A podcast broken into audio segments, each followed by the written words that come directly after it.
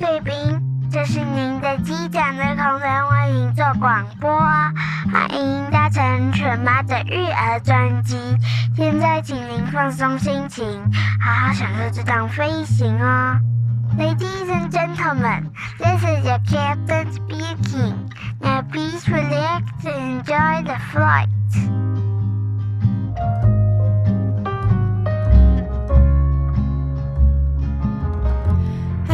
大家好，我是犬妈，欢迎光临犬妈的育儿专机。今天呢、啊，很高兴我们再度邀请到了凤梨头叔叔。你知道吗？我们近期最高点播率就是你的那一集，让我们热烈的欢迎凤梨头叔叔。大家好，我是凤梨头叔叔。我又登机了，感谢犬妈给我这个机会。我们准备飞出国了，因为疫情都不能出国。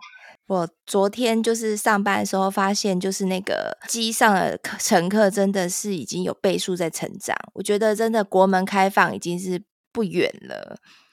真的啊，我觉得，我觉得，我觉得，我觉得真有机会的话，真的期待到那个解封的那一天，一定很开心。最主要呢，因为我们上一次获得非常大的回响，非常多人啊，就是对于说你谈到姚爸姚妈他们的这个例子啊，他们都印象非常的深刻。我听到真的蛮开心的。那我们今天要再来聊什么呢？我那天有看到一个，就是台大电机系的叶秉成教授，我有看到他分享一个很有趣的，就是他们自己电机系的毕业生啊。就呃，他们毕业生代表致辞的时时候，那个致辞代表就说，呃，要很感谢爸爸妈妈没有逼我们去选念医学系。我听了就觉得还蛮好笑的，然后我就想说，哎，原来台大毕业生也有这样的困扰，那我就很好奇，怎么会是这样的状况？就就那天就跟你聊到这个部分。对啊，因为其实我前几天我也有听我的先生在讲说。现在其实医科已经不是一般高中生的第一志愿，应该说，因为蛮多的，就是其他科系呢，他们其实在毕业之后，他们可能投入科技业啊工作，他们能够获得的待遇，其实真的也不见得会比医生差，而且啊，因为医生他们有承担医疗纠纷的风险，再加上他们要念七年，他比别人就晚三年。就是入社会开始赚钱，然后他们还要实习。那他们实习的阶段，其实他们的薪水是非常少的。然后他们还要轮班，因为他们在值班的时候，其实是非常非常非常辛苦。可能又是加上最近因为疫情的关系吧，大家都会知道，其实医生真的也是个吃力不讨好的职业。可能也因为这样子，大家的那个志愿，第一志愿好像真的有在。逐渐在转变当中耶，我觉得现在的观念跟以前好像真的不太一样，因为在我们这个年纪，我大概四十出头嘛，我现在看到的各个类组的前十志愿，跟我以前可能二十几岁就刚毕业十呃十几二十岁那时候要念大学刚毕业的时候，那个科系差好多。比如说像我们以前一类组有一个。科系一定是排第一的，叫做法律系。哦，对。可是我现在发现法律系好像已经不在那个一类组的第一志愿里面了，好像取而代之的变成是类似像财经系之类的。我觉得这个我们之后可以再详细来聊。那我觉得像比如说现在当医生就赚很多钱嘛，有一句台语说“第一北冰，第二”受疑心是不是有这样的讲法？对不对？哎、欸，我没听过哎、欸，没有，我们年代有差这么远吗？我好像 有听过这个说，对，所以所以以前好像大家就觉得说当医生好像赚很多钱，嗯，那也不是现在医生钱赚的没有那么多。我觉得更重要是，其实因为现在医生从养成到个出社会，他遇到的压力可能会比。比如说，类似像资讯科技类的的压力更重。我觉得更重要的是，他要对这个工作有一点热忱，要有一点热情。哦，这是真的。他比较容易坚持得下去。我觉得会是这样。对对，没错。然后我觉得还有另外一方面，是因为他们随时都面临着可能会被告的风险。讲今天是在科技业或者是其他行业，其实很难说会。到有可能如履薄冰，就是不知道说，哎，你这个病人会不会下一刻就来告我？就是你不会时时刻刻就是提心吊胆，你知道吗？他很有可能一次被告，他就要赔上好几百万，他可能这一年就白做了。你知道吗？有一个工作也很像啊，你知道有一个，因为现在今年不是。海运很红嘛，对不对？大家都说年终分红多少啊？那有一个工作叫做饮水人，饮水人的工作，他的薪水非常非常高。有听说？可是他薪水很高的同时，可是如果他不小心船碰到了还是怎么样？听说那个也是要赔非常非常多钱。哦，就是高报酬高风险。对，所以我我觉得其实有时候我们在投入一个工作，就是我们在跟。孩子沟通这种东西，又说除了这个工作的未来的前景之外，我觉得更重要的是孩子对这个东西有没有热情。因为我觉得回到前面要讲，就是说我们也许我四十多岁，可能在我的这一辈，或者是我们父母的那一辈，对，大概就是长辈讲什么，我们就做什么工作。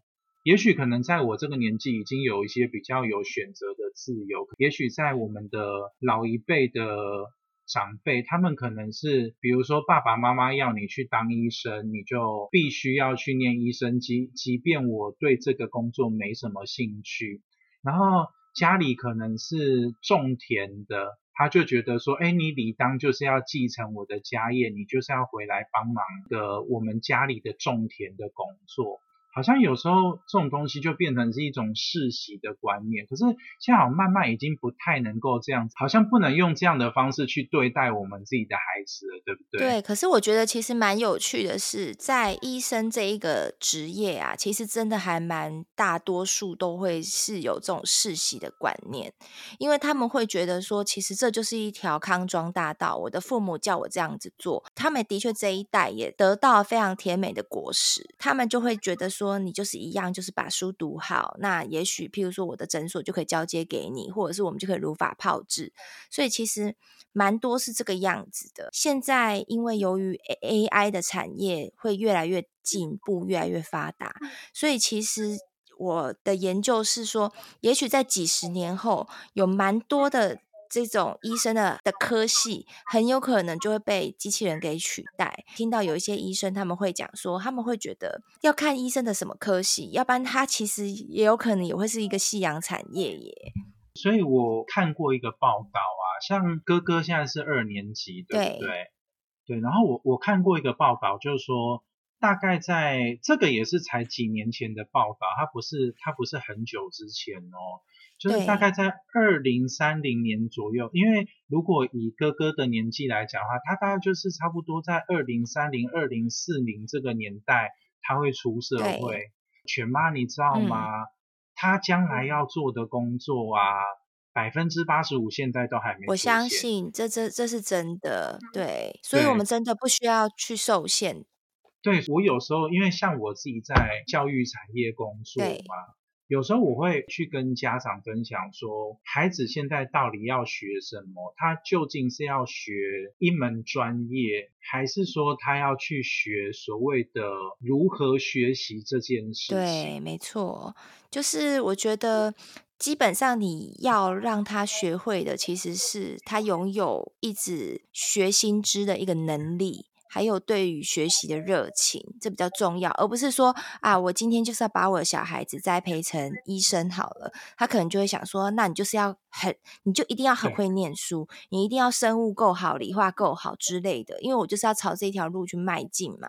就是不要那么目标性的去导向，我觉得这样子应该会比较好。像我之前啊。曾经就是听过陈美如老师他的采访，那他是在建中任教了四十年的一个非常资深而且非常优秀的老师。那他也曾经出版了一本书，叫做《资优生的秘密》。然后呢，他中间他其实在专访中呢，我有听到他就是讲说，非常多的建中资优生呢，其实他们是真的没有选择自己志愿的这个权利。我其中有一个印象很深刻的是说，那时候。其实他其中一个学生，他是可以填到台大医科，可是因为他觉得他对医科没有兴趣，结果呢，他的妈妈好像是一个单亲妈妈吧，他会觉得我好不容易把你栽培到大，然后你也可以明明可以上医科，可是你却不上，他甚至用自自杀来要挟他。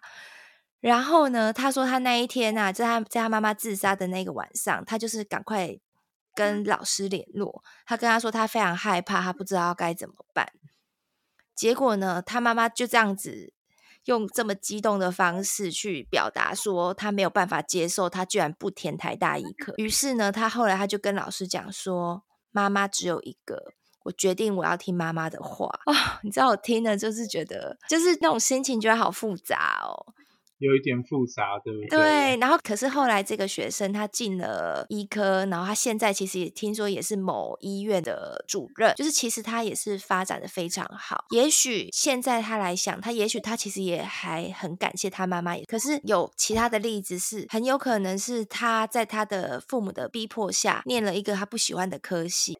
就没有这么正面的结果啦。对，对对，因为像我曾经就有听到有其他的节目分享，譬如说父母希望他去念牙医，结果他一直觉得他不喜欢。他在他学习之后，他觉得他觉得牙医并不是他的志愿，牙医已经不是他的兴趣了。在他深入了解之后，可是他的父母可能就会一直希望说：“你再试试看嘛，也许你的想法会改变，也许你会再找到更有兴趣的的点，你会想要继续念下。”下去，于是他就是一直一直跟他父母沟通，可是他父母只是一直一直把他的想法给压下去。结果当他到最后呢，这个孩子他已经不肯跟父母沟通了，他是直接用尽一切方法让自己被退学。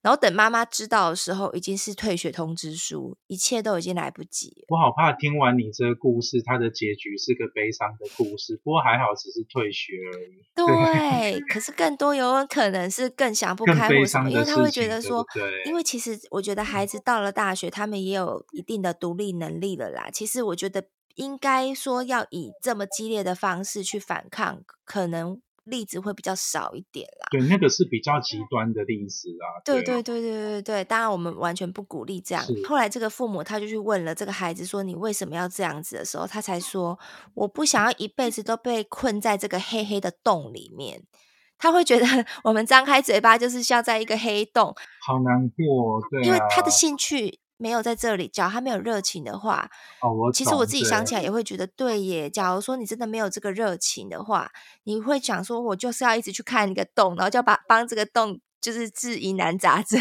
对，也许他摆到美术领域，他会是一个很好的艺术家；也许把他摆到科学领域，他可能会是一个很好的科技人才。对，可是父母要求他要去。当牙医这件事情就不是他喜欢的，所以你有没有觉得我们有点聊到我们上一次讲的主题，就是说，我我觉得还是陪伴这件事情很重要，因为我们在陪伴孩子的过程当中，其实我们借由不管是书本的陪伴，或者是跟孩子一起。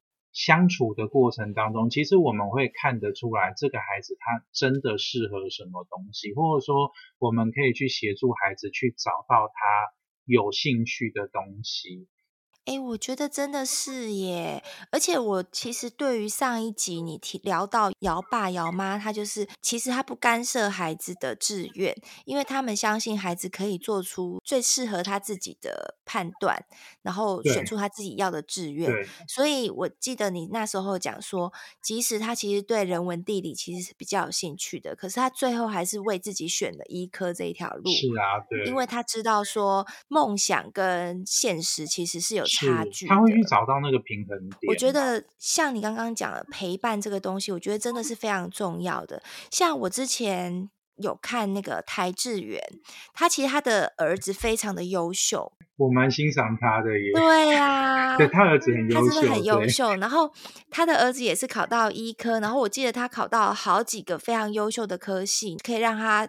自己去选择说他到底要哪个科系。他之前有专访就有聊到说，他从小就是培养小孩子阅读的兴趣，因为他觉得说，对，假如说你读书只是为了考试的话，你这一辈子绝对不可能有太大的成就。那你一定要对阅读，然后学习新知是有热情的，你才有可能一辈子都在进步。对啊，我觉得真的是这样子。然后像他还有提到一点，就是说他在。小孩子大概三四岁的时候啊，其实他就开始会慢慢的跟孩子聊说，你的志愿是什么啊？对什么东西有兴趣啊？他就是说，小孩子可能会一直变。譬如说，小孩子他可能说我想当科学家，他可能就会跟他说，那你知道科学家是在做什么的吗？他可能就会跟他沟通。那沟通完之后，他就会跟他讲说，那所以讲你想当科学家的话，可能譬如说你的个科学这一方面。你就要好，所以我们就要多看一点这一类的书籍。那他可能哪时候会换志愿？他可能是需要数学好的专长，让他知道说，现在你要的这个志愿，你可能需要数学要精通。那他就会孩子就会找到那个动力去努力。真的。然后我突然想到一个故事，诶，我我自己有一个读者哈，他的孩子其实蛮优秀的，可是你知道，有时候男生到了叛逆期的时候，也许可能本来。都是专注在成绩上面，然后突然会分心去做其他事情。那因为这个哥哥他之前其实都不太需要妈妈担心他怎么去念书，嗯、可是大概就在大概国二这个阶段哈，他的成绩就突然掉下来。对，他记得他曾经跟他儿子跟哥哥聊过，就是说你以后想当什么？那我我记得没错了，他就是选了一他想念化学之类的科系。然后就这个读者，我这个妈妈，他就他也没有责备他儿子哦，因为他们都会像你们家一样，都会一起吃晚餐嘛，这是他们很重要的时间。然后他们就开始在聊，他就说：“哎，哥哥，我觉得你最近好像。”成绩怎么样？这好像有点落后。他说：“对，可是你不是跟妈妈说你想要念化学吗？那你想要念化学的话，大概就是你知道的那几间学校，其实以后出来会比较有出路。可是你现在这个成绩，你觉得有办法念到这个学校吗？”对，那孩子就可能跟妈妈谈过之后啊，然后他又再重新调整他学习的脚步。那我记得没错，他后来好像就是考到一个还蛮好的国立大学哦，就是找到他努力的动力，对不对？贵宾，如果你喜欢我们今天的 podcast 呢，请给妈咪五星好评，别忘了订阅追踪哦，也欢迎你赞助我们喝一杯牛奶哟。Ladies and gentlemen, if you enjoy our podcast, subscribe and give us five star reviews. Feel free to sponsor us a glass of milk. Thanks very much.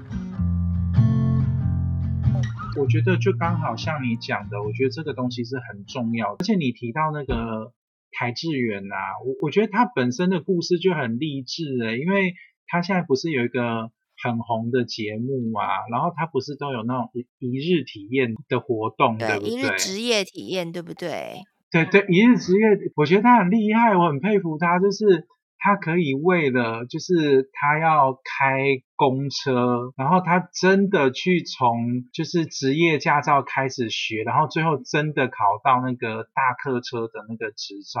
我觉得其实他就是一个很棒的身教啊，就是活到老学到老的一个很棒的身教。所以我觉得说陪伴孩子，然后慢慢的就是陪在他的身边，然后慢慢的去观察出他的才能在哪里。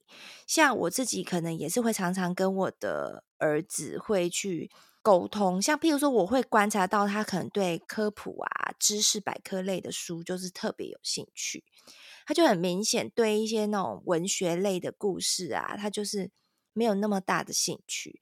那我就会慢慢的引导他，就是譬如说我们在带他去看博物馆啊，或者是看其他的书的的过程中，我可能就会让他知道说，那你会，你讲你现在想象你会想要做什么职业？像他前几年，他可能会说他想当机师。哦，我有听你讲，对，我有听你讲，对。学校不是都会有那个万圣节，要办。对，你儿子就穿机师的衣服，对不对？然后你女儿就穿那个空对对对对对，就很可爱。然后 好可爱。对，然后我那时候就会说，你要当机师的话，那这样子你的数学要很好哦，你的科学要很好哦。然后那我们就可以要把朝这一方面，我们就要好好的去学习它。所以他就是非常开心的，就去看这一类的书籍。那像他最近这几年，我在问他的时候，他就变了。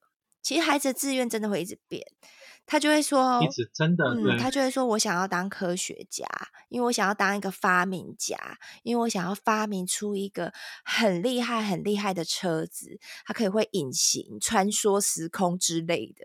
然后我觉得，假如有些父母听到，可能会说：“哎呀，你怎么这么傻？就是这又不可能，或什么之类的。”可是以我来看，我就会说：“哇！”你这个志愿真是太棒了！你可以赶快把它发明出来，然后载我一起去旅行吗？然后他就跟我说没有问题呀、啊，然后我就觉得超可爱的。然后我觉得你不要 浇灭孩子的幻想哦，而且你知道吗？讲到这个，还有热情，讲到这个。他像他就会说，我要发明，譬如说会飞的车，然后可以会穿越时空，然后还可以在车子里面可以洗澡啊，然后可以煮饭啊。它是一个伸缩自如的车子啊，这就是他的小孩子的想象。因为我觉得他想的很实际耶。对，可是你知道吗？在去年我还记印象很深刻哦。去年我们还在疫情的期间啊，我那时候看到一个新闻，我觉得超振奋人心的，就是那时候其实有一个车子。就是真的会飞的车子诶，你知道这个事情吗？这个新闻我没追到，对。你没追到，对不对？它就是在东欧的一个国家，我有点忘记是哪个国家。它真的发明出一台车子，它真的是可以从起降场去起飞的。然后起飞之后呢，它真的就是起飞，起飞的时候嘛，它就是它是有机翼的。可是当它降落之后，它的机翼啊是慢慢就会缩，就会就会缩起来，然后就真的像一台跑车的样子哎，超酷的啊！然后我那时候看到之后，我就马上把这个影片 YouTube 跟这个新闻，我马上就给他看，我就说，所以你看，我们真的我们的。点子真的一点都不疯狂，因为可能真的就是有人在几十年前，他也许在他是小男孩的时候，他也是想说我要发明一台会飞的车，可是真的三四十年后，他真的把它发明出来了耶。所以你怎么知道说，就像你刚刚。你最刚开始你讲的，有百分之八十五的的行业可能现在都没有，你怎么知道在三四十年后，也许我们真的就有办法穿越时空了？也许我们真的就有办法变大变小？你怎么知道？You never know。真的啊，真的，真的对。而且我觉得有个东西很有趣啊，就是因为你刚刚又提到那个，我们没办法去想象后面的职业嘛。我我我就真的觉得有些东西很好玩，比如说像。我特地去查了一下，脸书这个公司是两千零四年成立的，哦，我们也不过用了这个社群软体，对，也才用十几年而已。可是你看哦，嗯，大概现在的青少年已经不太用脸书了，他们都会用 IG，甚至会用抖音，对不对？对对，现在最流行的是抖 音了，跟 小红书。也也许到哥哥就一直在变，也许到哥哥真的变青少年的时候，搞不好连抖音都不流行了，有没有可能？一定的，一定的。我觉得现在快在变化，真的好快。因为像 IG 可能也许是这几年比较流行，可是你看哦，才短短才几年哎，我觉得顶多四五年，现在就开始慢慢的又被抖音给取代了。对啊，对啊，所以我觉得我们最重要的是父母不要替孩子做决定，不要自以为就是觉得说啊，我是为你好，所以就是想说啊，我就是要往电机发展，或者是说，啊，我就是要希望你往医科发展。像我记得那个新闻，其实很多人留言说，其实也有很多人念电机，可能也是被逼的。我绝对相信，因为电机也是一个非常好的科系，医科也是。非常多科系都是一个大家可能在那个父母中是很梦幻的明星科系，可是父母千万不要自己替孩子做决定。你可能觉得说他念了电机，他念了医科，或者是念了什么资工，你觉得说哦，就是现在的明星产业。可是你怎么知道他三十年后会不会其实是会被其他的科系给取代？所以千万不要替孩子自己做决定。其实我觉得不用讲这么远呢，就好像，也许可能四五十年前的人种田就是种一辈子，然后也许可能一百年前的人，也许他一辈子就是在当打铁匠。可是像我们现在这个年代啊，大概平均一个工作可能做不到五年，然后真的等到你们家的哥哥长大之后，也许他可能一辈子会换个十几个工作。那也蛮不错的啊，就是因为他可以体验每一个行业的乐趣，然后就可以学到不同的东西嘛。就像我们现在为什么我会创这个 podcast，我们也是希望说我们可以在不同的行业、不同的产业，可以获得一些不同的收获嘛。现在非常流行要斜杠，就是有一份主业之外，你也要有一份自己属于自己的副业。那就算不是副业的话，嗯，你也可能会朝这个地方去充实自己。这样子，然后我们也不能有那种心态，就是我我一个专业我就从头用到尾，因为现在知识或者是社会真的变化太快了。我们可能大学学了一个专业，然后这个专业就可以让我们用一辈子，用一辈子都不去改变。对，我觉得这个很重要，所以我觉得终身学习这个观念其实也是很重要的。那我我觉得最主要的还是要。去引导孩子保持对学习的热情这件事情。对，因为我觉得我最近看到非常多的文章，他们其实真的也都是一直不断强调阅读的重要性。包括刚刚我说的那个建中的名师陈美如老师，他说他在看到建中生这么多资优的孩子，其实大部分的人就是九成九，他们真的都是拥有。非常好的阅读习惯，还有他们的专注力有被训练起来。我觉得，假如是忠实听众，可能会一直觉得我们怎么一直在讲阅读、阅读、阅读，就是好像有点老掉牙。可是，它真的就是千古不变的定律。应该是说，我觉得从阅读这件事情连接到是呃所谓终身学习这件事情。对，对我我觉得这个自学能力。有时候真的必须要靠这种用这种比较古老的方法，其实我觉得这个反而是很重要的一个过程啦。对呀，所以说到阅读，听说最近那个国际书展准备要开卖了，对不对？对，国际书展。六月二号到六月七号，可是因为这一次有点可惜，前一阵子好像新闻闹得很大嘛，然后最后有一些出版社都退出了，那泛亚文化刚好也是其中，因为考量到疫情的关系，所以我们后来也决定不参加。那可是因为这样子，那我们要买的话要怎么买呢？